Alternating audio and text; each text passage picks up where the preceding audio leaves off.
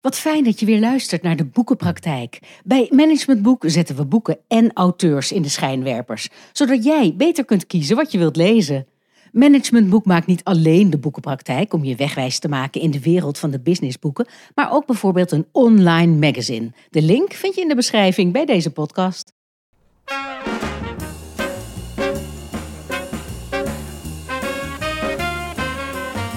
Welkom bij de Boekenpraktijk, de podcast van Management Boek. In de Boekenpraktijk praten we met auteurs over hun nieuwste boeken. Boeken over organisatieontwikkeling, persoonlijke ontwikkeling en verandering. En altijd met een link naar de dagelijkse praktijk. Uw presentator is Willem van Leeuwen. In dit boek begeleid ik je als jouw papieren coach om de diversiteit en kracht van jouw eigen nieuwsgierigheid te verkennen, ontdekken en benutten. Aldus de motivatie van auteur Danée Bodewes voor haar nieuwe en eerste boek met de pakkende titel Schaamteloos Nieuwsgierig. Danée Bodewes, zij is bedrijfskundige en onderzoeker bij Fontys Hogescholen. Ze verkent en stimuleert de nieuwsgierige, ondernemende houding van studenten en professionals door praktijkgericht onderzoek en ontwikkeling van onderwijs en tools. En in deze veertigste aflevering van de Boekenpraktijk is Danée mijn gast. Welkom Danée. Dankjewel. Leuk dat je er bent. Um, vanwaar eigenlijk jouw fascinatie voor het thema nieuwsgierigheid?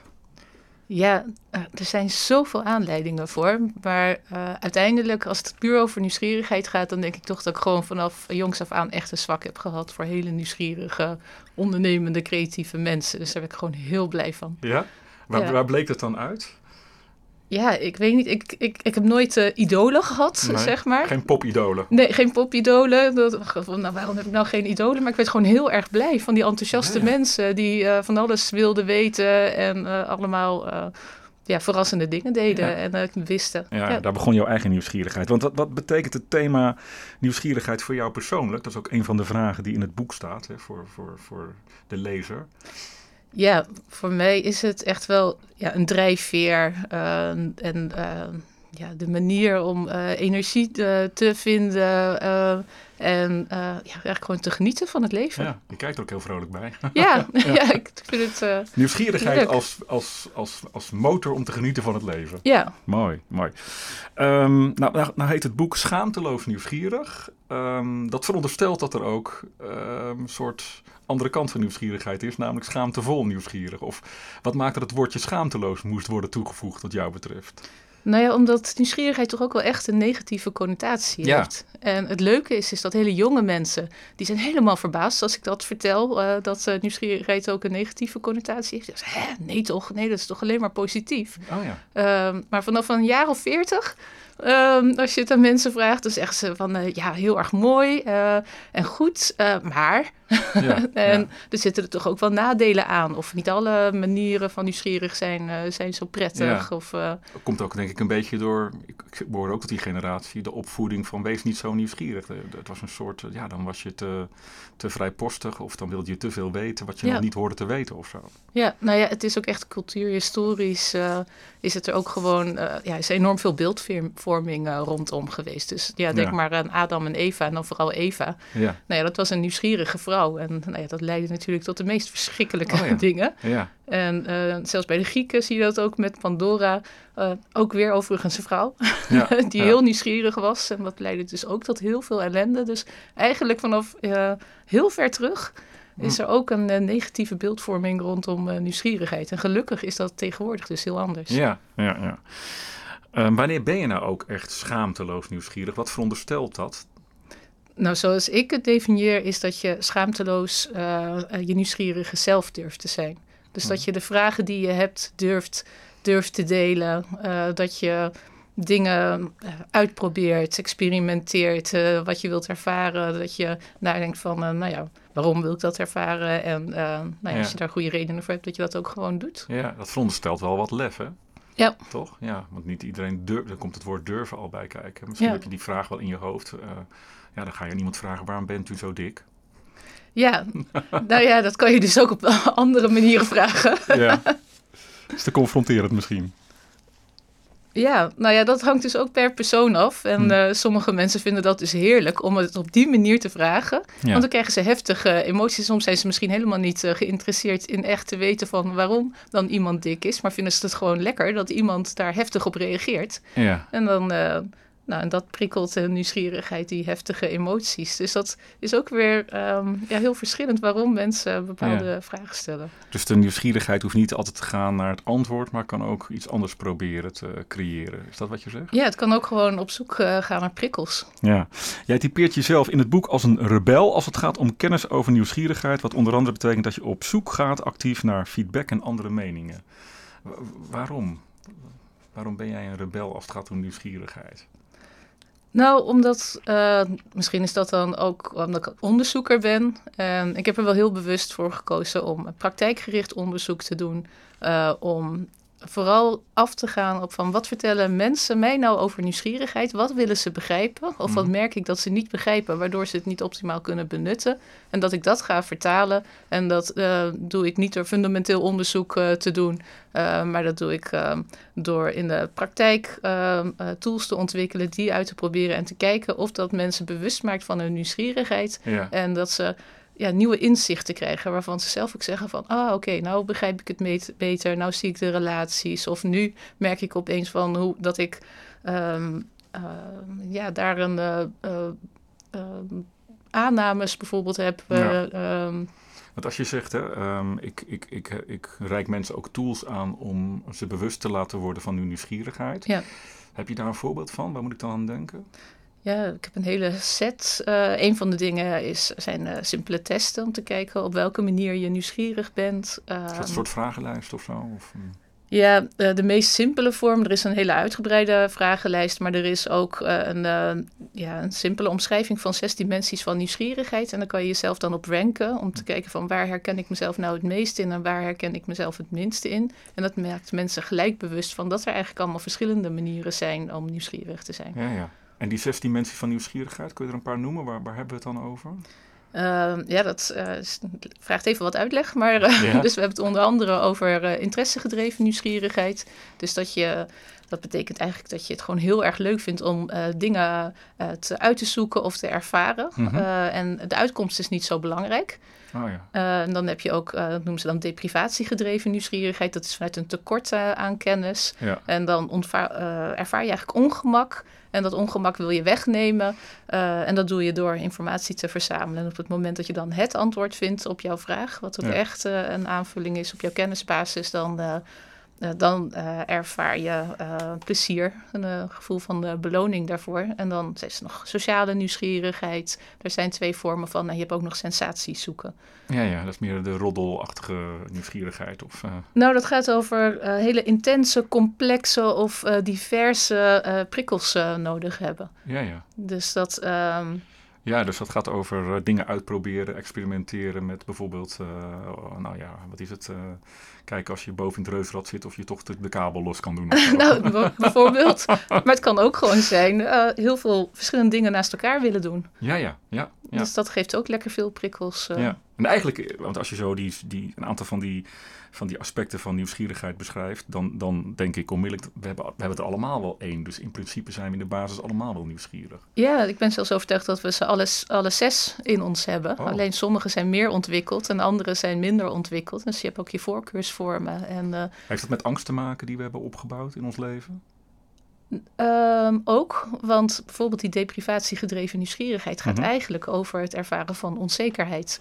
Je ja. weet iets niet, dat stoort je ja. en je wilt dat wegnemen. Nou, dat is een hele krachtige manier van, uh, van leren. En uh, je stresstolerantie beïnvloedt ook bijvoorbeeld um, nou ja, hoe nieuwsgierig je bent of op welke manier. Dus een sensatiezoeker zal hoger scoren op stresstolerantie um, dan ja. uh, iemand die deprivatiegedreven nieuwsgierigheid als uh, meest... Uh, Uh, aanwezige vorm heeft. En kan je, um, stel dat de uitkomst is dat ik uh, bijvoorbeeld wel sociaal nieuwsgierig ben, maar geen uh, sensatie nieuwsgierige, uh, dat ik dat minder ontwikkeld heb, yeah. die, so- die sensatie nieuwsgierigheid, moeilijk yeah. woord.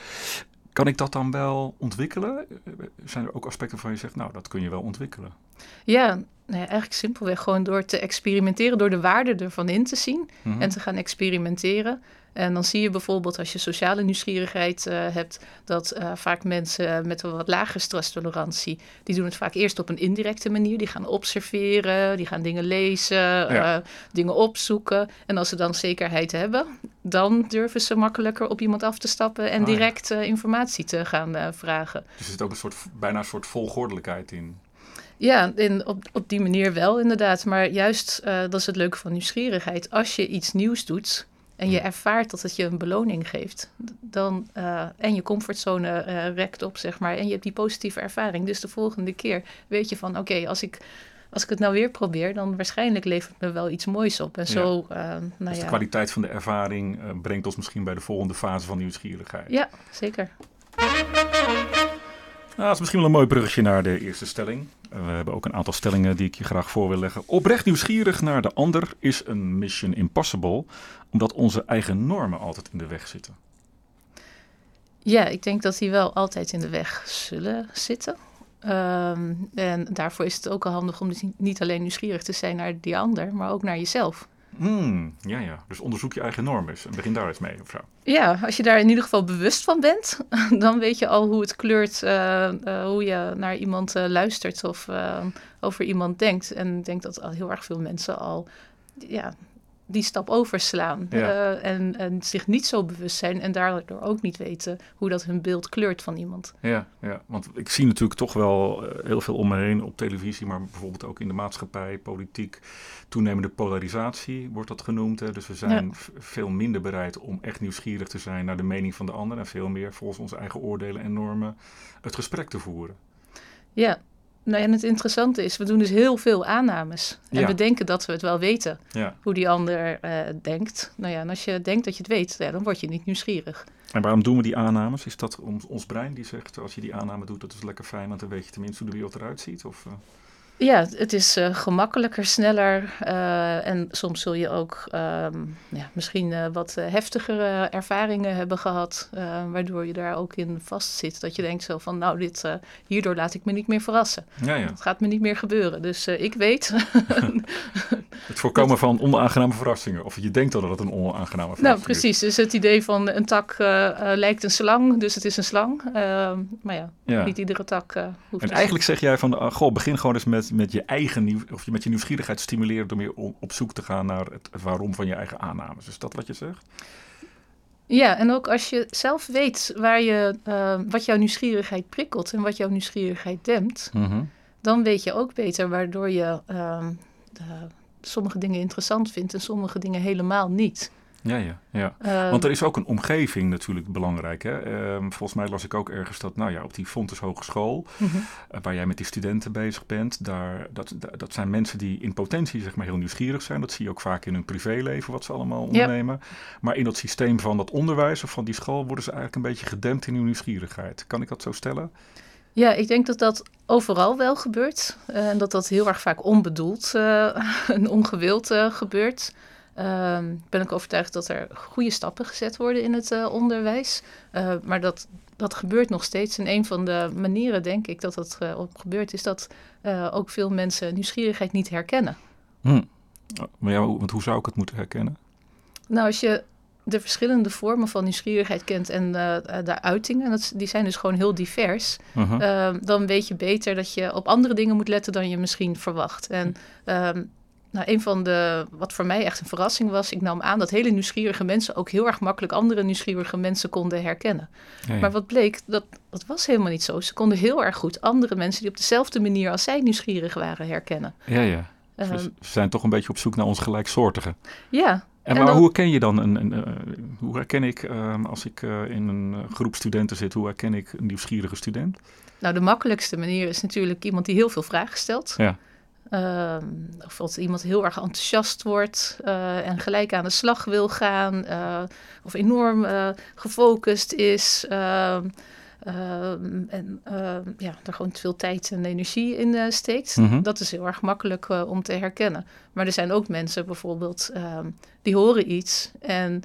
die stellen zichzelf al gelijk allerlei vragen. En die ja. worden dan heel erg stil. En die gaan naar buiten zitten kijken. Of uh, ja. die lopen even weg om uh, even na te kunnen denken over wat ze nou eigenlijk allemaal hebben gehoord. En, uh, ja. Of die gaan gewoon in een eentje op zoek naar informatie. Ja. Die gaan um, met zelfreflectie aan de slag of met introspectie aan de slag. En dat zie je natuurlijk minder aan de buitenkant. Ja, dus dat is een vorm die dan al iets minder makkelijk herkenbaar is. En uh, nou ja. Ja, daarom geloof ik bijvoorbeeld ook dat het heel erg goed is om uh, studenten en professionals zelf uh, te laten ontdekken op welke manier ze nieuwsgierig zijn, zodat ze dat ook beter kunnen communiceren. Want eigenlijk is het best wel lastig om het heel goed te herkennen. Maar... En hoe stimuleer je dat in het onderwijs? Want je zei net ook even in een tussenzinnetje van uh, het gaat wel steeds beter in het onderwijs om dat mm-hmm. te stimuleren. Maar hoe, waar, hoe merk je dat? Welke initiatieven worden er ondernomen om de nieuwsgierigheid van, van studenten te stimuleren? Nou, je ziet dat het sowieso wel bekend is dat uh, autonomie wel uh, belangrijk is. Mm-hmm. Uh, dus dat studenten toch meer keuzevrijheid krijgen, meer invloed hebben op het uh, proces en de, en, uh, de, de uitkomsten. Um, dus het is mooi als, uh, uh, als ze keuzevakken hebben. Het is mooi als je zelf je project kan uh, uitkiezen uh, en je vraag kan formuleren. Ja. Um, nou ja, dat zijn voorbeelden van eigenlijk al van positieve ontwikkelingen die meer ruimte geven voor uh, nieuwsgierigheid. Ja, ja. En, en wordt er in het onderwijs ook al iets gedaan aan, aan die zelfreflectie? Dus die nieuwsgierigheid die meer naar binnen gaat. Hè, bijvoorbeeld in, in organisaties en bedrijven is intervisie een wat, wat vaker voorkomend ja. fenomeen. Gebeurt dat ook binnen het onderwijs? Of? Ja, dat gebeurt enorm veel. Uh, vaak tot frustratie van studenten. Oh. Dus dat, wordt uh... als een beetje soft ervaren of wat is dat? Daar zijn ze niet nieuwsgierig naar. Um, Nou, ik denk ook door de manier waarop. Het wordt ook vaak een soort afvinkmomentje. Uh, en, uh, en er is dan weer een, een, een soort dwingend format voor. Uh, van, uh, nou, uh, dit is de omschrijving, zo moet je zijn. En uh, bewijs maar dat je het bent. Ja. Nou, ik vergelijk het een beetje als, uh, ik weet niet, de biecht afnemen. En dat mensen op een gegeven moment gaan, nou, wat moet ik nou weer bedenken? Oh ja. Om, uh, om uh, zeg maar... Om, een soort maar... uh, probleemstelling uh, te formuleren binnen de divisieclubje. Ja, dus, uh, en als je, nou ja, mensen gewoon het op een eigen manier laat doen. Zo van, oké, okay, nou ja, wat heb je hier nou eigenlijk over gedacht? In plaats van, uh, je gaat nu deze vijf stappen doorlopen en antwoord iedere stap en iedere stap lijkt weer op elkaar. Ja. Uh, en dat keer tien. Ja. Um, is dat sowieso niet een beetje um, de, do- hoe zeg je dat, de dood in de pot bij in het onderwijs dat we zoveel moeten? Uh, je, moet, um, ja, je moet bepaalde boeken lezen, je moet bepaalde stof tot je nemen. Je moet misschien aan intervisie of probleemoplossende discussies deelnemen. En op het moment dat het moeten wordt, wordt het afvinken. En dan is die intrinsieke motivatie om echt nieuwsgierig te zijn, die neemt volgens mij ontzettend af. Ja. Nou, dat denk ik ook, dat dat uh, zo werkt. En het leuke is dat als je echt goed oplet... en uh, dat studenten het uit zichzelf wel al vaak doen... maar ja. niet zo expliciet uh, aangeven uh, of uh, formuleren. Ja. Uh, gisteren had ik nog een heel leuk moment uh, met een uh, collega. Die moest zelf uh, voor een... Uh, Uh, voor een cursus uh, moest hij aan uh, oneindig veel zelfreflectie doen. En die werd er helemaal uh, tureluurs van. Dus je had ook zoiets van, oh, nou begrijp ik wat de studenten uh, doormaken. Oh, dat is ook wel eens een keer goed natuurlijk om dat zelf te ervaren, toch? Ja, ja, en ook bij hem was het zo van, maar doe je dat dan niet? Ja, jawel, maar niet op deze manier. Want hmm. deze manier helpt mij helemaal niet. Nee. Nou ja, en dat zou natuurlijk mooi zijn als we kijken van, wat do- hoe doe jij het? En op welke manier helpt het jou? Ja. Maar ik zit ook bijvoorbeeld even, het is al lang geleden dat ik natuurlijk op, op de middelbare school bijvoorbeeld zat, maar de boekenlijsten, mm-hmm. dat heeft mij gewoon het plezier in lezen. Uh, het lezen van fictieboeken gewoon doen afnemen. Dus dat, was, ja, dat maakte me nou niet echt nieuwsgierig. Oh, je had een verplichte boekenlijst? Of, uh... Nou ja, ik moest natuurlijk voor Duits, Engels, Frans, Nederlands. Ik had zo'n pretpakket, noemen ze dat dan, hè? Zo'n talenpakket. Yep. Moest ik allemaal boeken lezen natuurlijk. En dan, uh, nou ja, in zo'n examenjaar, dan moest je gewoon stouwen. En uh, nou, yep. ja, daarna heb ik voorlopig geen, uh, geen uh, fictieboek meer aangeraakt. Dus dat, yep. dat stimuleert dan toch niet de nieuwsgierigheid, denk ik. Nee, ja, het, het kan gebeuren dat het wel, dat verschilt dus ook weer. En uh, sommigen zijn nog wat gevoeliger voor het, uh, het moeten uh, mm. of niet. Wat wel het mooie kan zijn, is dat je soms, omdat je moet, iets leest en dan ontdekt, hé, hey, verrekt. Maar dit is eigenlijk wel interessant. Ja, en, okay. uh, dus dat gebeurt ook. Dus ja. uh, ik wil ook zeker niet uitsluiten dat uh, zeg maar het moeten altijd slecht is. Nee. Want het kan ook weer uh, je tot nieuwe inzichten brengen die dan weer inspirerend zijn. Ja. En uh, zelfs uiteindelijk kunnen leiden tot de ontdekking van, uh, nou dit is... Uh, het leidt tot triggers misschien die uh, nieuwsgierigheid weer stimuleren. Ja, ja. maar ja. Uh, als het alleen maar moeten is, dan uh, heb je inderdaad een probleem. En ik herken wel dat van die boekenlijst, uh, ja. dat, uh, dan ga je andere oplossingen vinden. Ja. Nou, naast het stimuleren van nieuwsgierigheid, waar we het over hebben gehad, wordt je maat van nieuwsgierigheid, schrijf jij, ook behoorlijk beïnvloed door aanleg. Ja. Toch? Um, hoe zit dat precies? Word je geboren met een dosis nieuwsgierigheid? Nou, je, um, ja, je hebt de Big Five en dan een daarvan is uh, openheid voor ervaringen of nieuwe ideeën. Um, die vijf zijn een soort karaktereigenschappen, toch? Persoonlijkheids- ja, persoonlijkheidskenmerken. Ja. Ja. Dat zijn er dan uh, vijf van. En nou ja, dan merk je dus dat openheid uh, voor uh, ervaringen uh, uh, en nieuwe ideeën, dat dat een uh, belangrijke is. Nou ja, dat heb je natuurlijk nodig om nieuwsgierig uh, te zijn. Mm-hmm. Dat je meer uh, wilt uh, weten. Uh, en ook stresstolerantie is wel een uh, belangrijke. Want nieuwsgierig zijn is het uh, afstappen op het onbekende. Ja. En uh, ja, als je een hele lage stresstolerantie hebt, dan... Ja, dan, nou ja, dan, ja, dan zet je die stap iets minder makkelijk of minder ver. Ja, en dat ontstaat vaak natuurlijk doordat je in het verleden misschien een beetje afgestraft bent om nieuwsgierig te zijn, toch? Dat je er... Nou ja, in aanleg kan je daar dus al in verschillen. Maar mm-hmm. het kan ook zijn dat je in aanleg, zeg maar, daar veel potentieel in hebt, maar dat je door negatieve ervaringen inderdaad uh, zoiets hebt van, nou, dat, dat doe ik uh, niet meer of uh, ik doe het wel in mijn hoofd, maar ik ga het niet meer aan anderen vragen. En dan mis je natuurlijk enorm veel. Ja, ja, ja. De volgende stelling weet ik het antwoord al een beetje op, volgens mij, want we hebben het er al over gehad. Nieuwsgierigheid moet een verplicht vak worden op de middelbare school. Nou, um, nee. Dat moeten leuke, zit daar weer in, denk ik. Ja, leuke vraag. Uh, nee, dus het moeten, nou ja, dat werkt sowieso uh, minder goed. Ja. um, Wat, uh, waar ik wel meer in geloof is dat we in het onderwijs uh, of ook in het coachen uh, op, uh, in het bedrijfsleven, mm-hmm. um, dat het impliciet uh, verwerkt is. Dus dat is eigenlijk ook wat ik probeer te doen uh, met de tools die ik ontwikkel. Die tools kan je gebruiken om bijvoorbeeld iemand uh, ja, uh, te helpen te ontdekken op welke manier zij nou leren. Uh, dat vind ik en... ingewikkeld klinken. Ik ga er toch even wat tegenaan zetten misschien. Ja. Uh, um, en, want je had het al even over het bedrijfsleven. Nou, ik coach mensen in het bedrijfsleven. En ja. eigenlijk is de bron van mijn coaching misschien wel het aanleren van nieuwsgierigheid. Mm-hmm. Waarom? Ik zie dat als mensen in gesprek zijn, continu weinig vragen stellen en heel erg hun eigen mening ventileren. Dus heel ja. erg vanuit hun eigen positie steeds aan het en hun eigen normen oordelen aan het praten zijn naar de ander. Ja. Dus, dus kennelijk in onze route naar, naar, naar onze eerste baan of onze volgende baan te weinig aan nieuwsgierigheid gedaan. Wat kunnen we nou doen in dat onderwijs om toch ervoor te zorgen dat we meer coachende leidinggevenden afleveren, bijvoorbeeld bij de poort van een organisatie? Ja, nou wat ik nu op dit moment doe is dat ik uh, ze eerst wel een workshop geef over nieuwsgierigheid. Ook met het idee van, nou ja, dat kennen jullie allemaal, maar begrijpen jullie eigenlijk wel hoe het werkt en ja. hoe divers en krachtig het is. En hoe je het kan benutten om gewoon veel leuker door je schooltijd uh, heen te gaan. Ja. En bijvoorbeeld ook uh, in het hbo moeten studenten onderzoek doen. Is niet altijd favoriet uh, bij nee. studenten. Nee. Dus van hoe maak je het leuk? Ja. En dat is dan eigenlijk de insteek. Ik begin met nieuwsgierigheid, maar uiteindelijk gaat het vooral van hoe maak je het leuk voor jezelf? Mm-hmm. En hoe zorg je ook dat het je energie oplevert, dat het makkelijker voor je wordt en energie oplevert in plaats van dat je dingen alleen maar doet omdat het moet, maar dat je zelf naar kansen gaat kijken, waardoor jij kan doen wat je wilt. Ja, ja, ja. Uh, en op een gegeven moment ja, gebruik ik het woord nieuwsgierigheid niet meer zo vaak, mm-hmm. omdat het dan uh, gaat over nou ja, kansen zien en kansen benutten. Heb je daar een voorbeeld van? Van zo'n student die de bepaalde kansen uh, eens ziet en dat dan inbrengt? Um, ja, dat, uh, ja, dat kan uh, bijvoorbeeld bij projecten dat ze... Uh, zeggen van, oh, maar ik heb dit daar gehoord of gelezen en, uh, en uh, dat relateert heel erg mooi zo aan, zullen we daar iets mee doen? Nou, dan hebben ze dus ergens inspiratie opgedaan ja. en zien ze opeens een toepassing oh, ja. die, die ze niet hadden verwacht, wat ja. dan enorme nieuwsgierigheid prikkelt over, maar zou dit hier kunnen werken? Ja. Nou ja. ja Ja, dat is heel erg mooi om, uh, om en zou je te zien. Ook uh, de, de, laten we zeggen, meer de, de, de...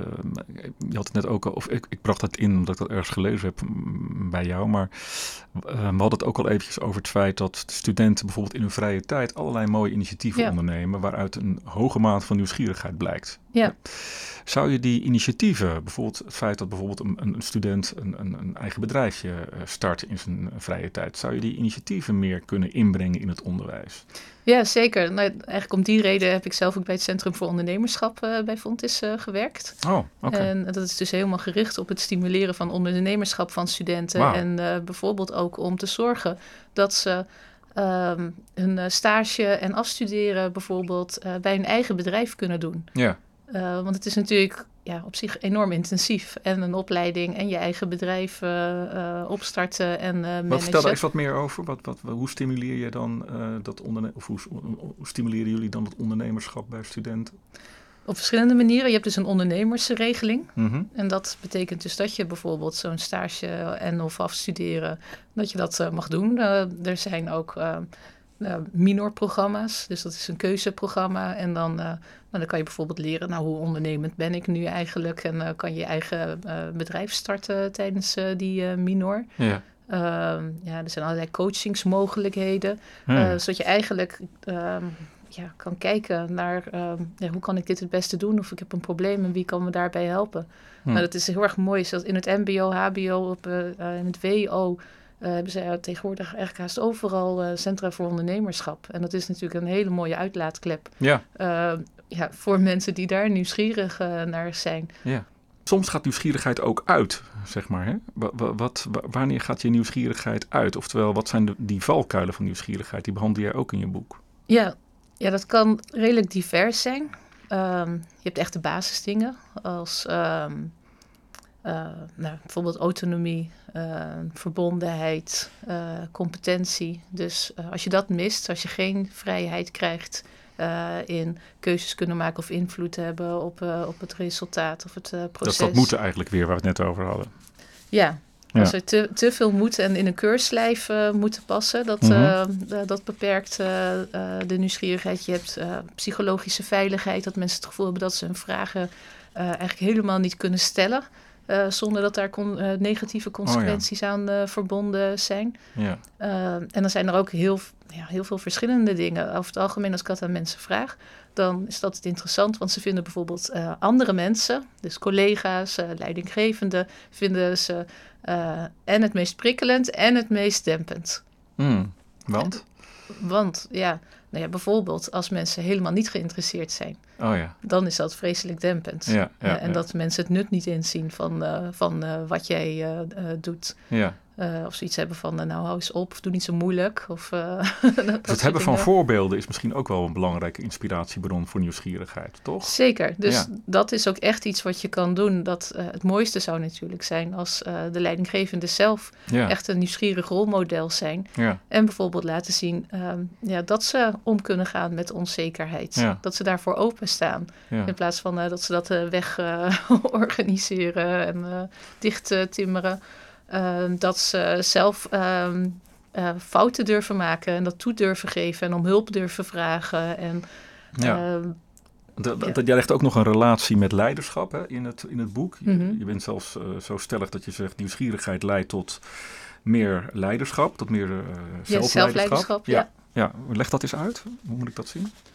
Nou ja, als je weet... Uh, op welke manier jij nieuwsgierig uh, bent, mm. um, dan kan je jezelf motiveren. Mm. En dan kan je dus die kansen gaan zien. Want uh, dat is waar ik mensen dan uh, nou ja, in train. Uh, dat je je omgeving kan gaan scannen uh, op factoren en elementen die jouw nieuwsgierigheid prikkelen. Ja, ja. Uh, en dus dat is dan uh, bijvoorbeeld, uh, iemand zegt van ja, ik ben uh, helemaal gek van uh, marketing. Oké, okay, maar wat is dan zo interessant aan marketing? Wat zit daarin? Ja. En heel erg vaak komen mensen dan helemaal niet zo ver hm. uh, om erover na te denken. Um, um, nou ja, daar heb ik dan weer een toeltje voor. Kunnen ze dan uh, naar kijken en dan ontdekken ze dat er dus eigenlijk verschillende elementen zijn ja. die hun nieuwsgierigheid prikkelen. En dat kan dan bijvoorbeeld in marketing zitten, maar het kan ook in H R M zitten. Ah, okay. En dan kunnen ze dus in verschillende omgevingen kunnen ze gaan zoeken naar die elementen die hun nieuwsgierigheid prikkelen.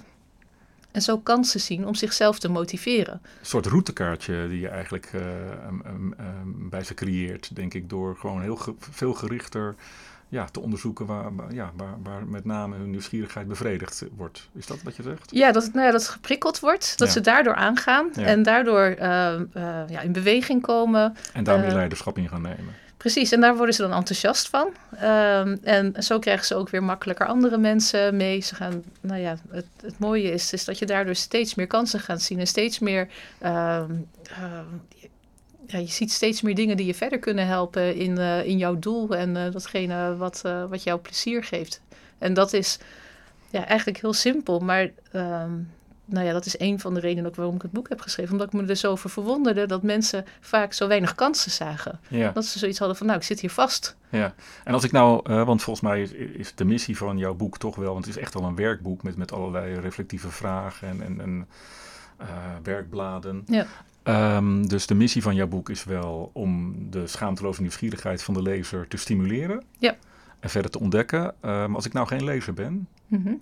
hoe, uh, hoe, hoe, ja, dan kom ik dus niet in aanraking met jouw prachtige initiatief om mij meer nieuwsgierig te maken. Ja. Ja, nou ja, dan uh, zijn er uh, nog uh, aardig wat filmpjes en zo als je bij me op uh, mijn LinkedIn kijkt. Uh, en dan zou ik ook gewoon een workshop uh, eventueel uh, uh, volgen, uh, zodat je het op die manier uh, uh, meekrijgt. Ja. Uh, en het kan ook met maar een paar simpele vragen. Mm-hmm. Ja. Dus um, ik heb ze nu niet bij me, maar ik heb bijvoorbeeld drie kaartjes met uh, verschillende vragen. Uh, weet je toevallig uit je hoofd zo'n vraag? Wat is dan een hele treffende vraag? Nou, een van de leukste vragen waardoor mensen ook begrijpen van hoe leuk nieuwsgierigheid is en uh, hoeveel het je kan opleveren is. Wat is het meest nieuwsgierige dat je in je leven hebt gedaan en wat het, heeft het jou opgeleverd? Ah, oké. Okay. Wat is het meest... Geef daar zelf antwoord op. Um, nou, ja, één, dat was gewoon een hele gave uh, ervaring. Is dat ik, uh, ik heb in uh, Mozambique uh, gewoond en ja, gewerkt. Ja, ja. En uh, toen gaf ik... Uh, workshops uh, bij een uh, faculteit voor toerisme en toen mocht ik in een uh, geweldig uh, hotel slapen. En ik at daar in mijn eentje en toen kwam er een klein oud mannetje over een grasveld uh, heen uh, wandelen en opeens gingen de sprinklers aan. En dat kleine mannetje begon een beetje huppelend zo uh, weg te rennen voor die sprinklers. En ik, je ziet het toch voor je volgens mij? Ja, ja. En nou, ik begon daar enorm om te lachen. En hij vond het eigenlijk wel leuk dat ik daar, uh, ja, daar zo spontaan om lachte. Dus hij kwam bij mij aan tafel zitten en die zei van, oh wat leuk en vertel, wat doe je hier? En, uh, en die zei van, uh, ja kom je mee naar mijn tafel? En ik had zo, nou ja prima, ik ben wel benieuwd. Ja. En toen uh, stelde hij uh, me voor, zei, nou dit is mijn piloot, dit is mijn architect. En uh, morgen gaan we naar uh, mijn uh, privé-eiland en uh, heb je wow. zin om mee te gaan? En um, nou ja... En dat bleek dan de eigenaar te zijn van het hotel die uh, verschillende eilanden uh, uh, bezat en uh, daar allerlei resorts uh, bouwde. En toen, uh, nou ja, dat was een hele leuke ervaring. Toen zei ik, nee, nee, sorry, dat kan niet, ik moet een workshop geven. Zei, oh, maar dan gaan we om vijf uur met mijn vliegtuigje en dan, uh, uh, ja. en dan zet ik je eraf en dan word je rondgeleid en, uh, en dan ben je weer op tijd terug. Nou, heb je het uh, gedaan? Ja. Oké. Okay. En dat was echt een geweldige ervaring en voor mij ook echt zo'n ervaring zo van, oh ja, als ik gewoon ja zeg tegen wat voorbij komt... Dat is eigenlijk het leereffect van, dat stimuleert de nieuwsgierigheid. Hè? Dus ja. Die ervaring is natuurlijk geweldig uh, inspirerend, maar ja. Het gaat natuurlijk om, om een beetje de moraal erachter. Ja, en voor mij heeft dat dus echt toegeleid van, oh ja, als er een kans voorbij komt ja. uh, en... Uh, Nou ja, en ik hoef niet alles overboord te gooien ervoor. Uh, d- dan, uh, ja, dan grijp ik die. En dat heeft me zoveel mooie dingen opgeleverd... die iedere keer weer opnieuw ook weer zo'n leermomenten hadden. En... Uh, Ja, nou, dan gaat het razendsnel. Dat brengt me gelijk bij de laatste stelling. Want mm-hmm. volgens mij komen we dan op het thema experimenteren. Dat is toch wel ja. belangrijk, daar zei je al eerder iets over. De stelling luidt, experimenteren is de belangrijkste stap in het proces van nieuwsgierigheid. Omdat er dan pas sprake is van toepassen van ander gedrag. En dus mogelijk van gedragsontwikkeling. Oh ja, dan moet ik ja of nee zeggen. Ja, zeker, eens oneens, ja nee. Um... Waar zit de twijfel?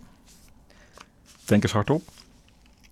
Nou, ja, nou dat, ja, ik weet wel de oplossing. Ik kan ja zeggen. We zeggen ja. Eens. Genoteerd. Ik vink hem af. Ja. uh, want je hebt dus uh, ook gedachte-experimenten. Hmm.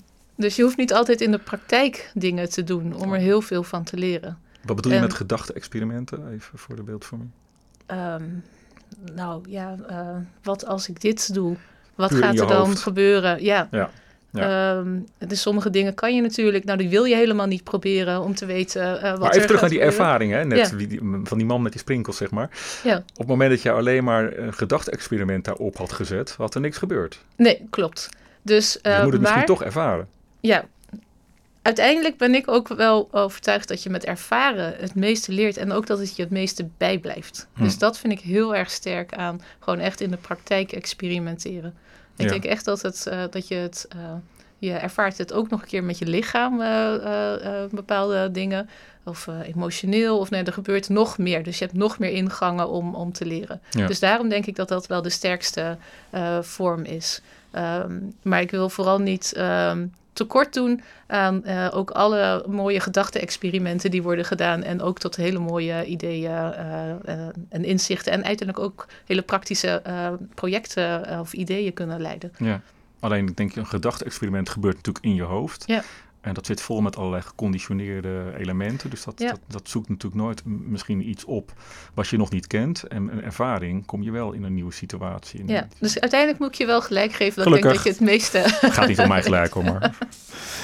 um, tot slot, uh, Danée, want we kunnen hier nog heel lang over praten. Ik vind ja. het overigens een zeer inspirerend thema en ook een heel, heel goed boek. Uh, waarin je echt veel facetten van nieuwsgierigheid behandelt. En inderdaad ook die lezer laat reflecteren op zijn of haar nieuwsgierigheid.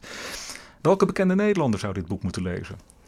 Ja, dan zou ik toch echt aan Robert Dijkgraaf uh, willen geven. Hij is eigenlijk al een geweldige ambassadeur van nieuwsgierigheid. De minister van Onderwijs. Ja, de minister van Onderwijs. Um, nou ja, ja, en waarom hij... hem? Of hij? Uh, omdat hij daar al heel erg mooi over kan vertellen, over nieuwsgierigheid. Ik ben ook wel een keer uh, uh, bij een uh, lezing van hem geweest waar, uh, waarin hij erover vertelde. Mm-hmm. Um, en dan denk ik dat dit het... Um, Nou, hoe zeg je het, handen en voeten geeft. En het, wat, uh, het abstracte begrip wat meer begrijpelijk maakt. En dat mensen ermee aan de slag kunnen gaan. In ja. plaats van dat we alleen maar gaan praten over nieuwsgierigheid. Dat je dan meer leert van hoe kan je het doen. Ja. Dus dat zou ik geweldig vinden als hij zegt van nou, na al mijn mooie verhalen over nieuwsgierigheid. Kijk, dit is één van de mooie boeken ah, okay. over ja. mijn manieren. Het is eigenlijk puur promotie van jouw boek. Ja, zodat mensen dus er ook Snap echt het. mee aan de slag kunnen gaan. De missie, ja. ja. Dankjewel, Danée. Fijn dat je mijn gast wilde zijn in uh, deze veertigste aflevering alweer van de Boekenpraktijk. Ik denk ook dat in deze tijd van toenemende polarisatie, want dat, dat, ja, dat is toch wel wat ik heel erg om me heen waarneem. Ja. Dat het goed is dat we weer echt schaamteloos, of niet weer, maar dat we misschien echt schaamteloos nieuwsgierig gaan worden.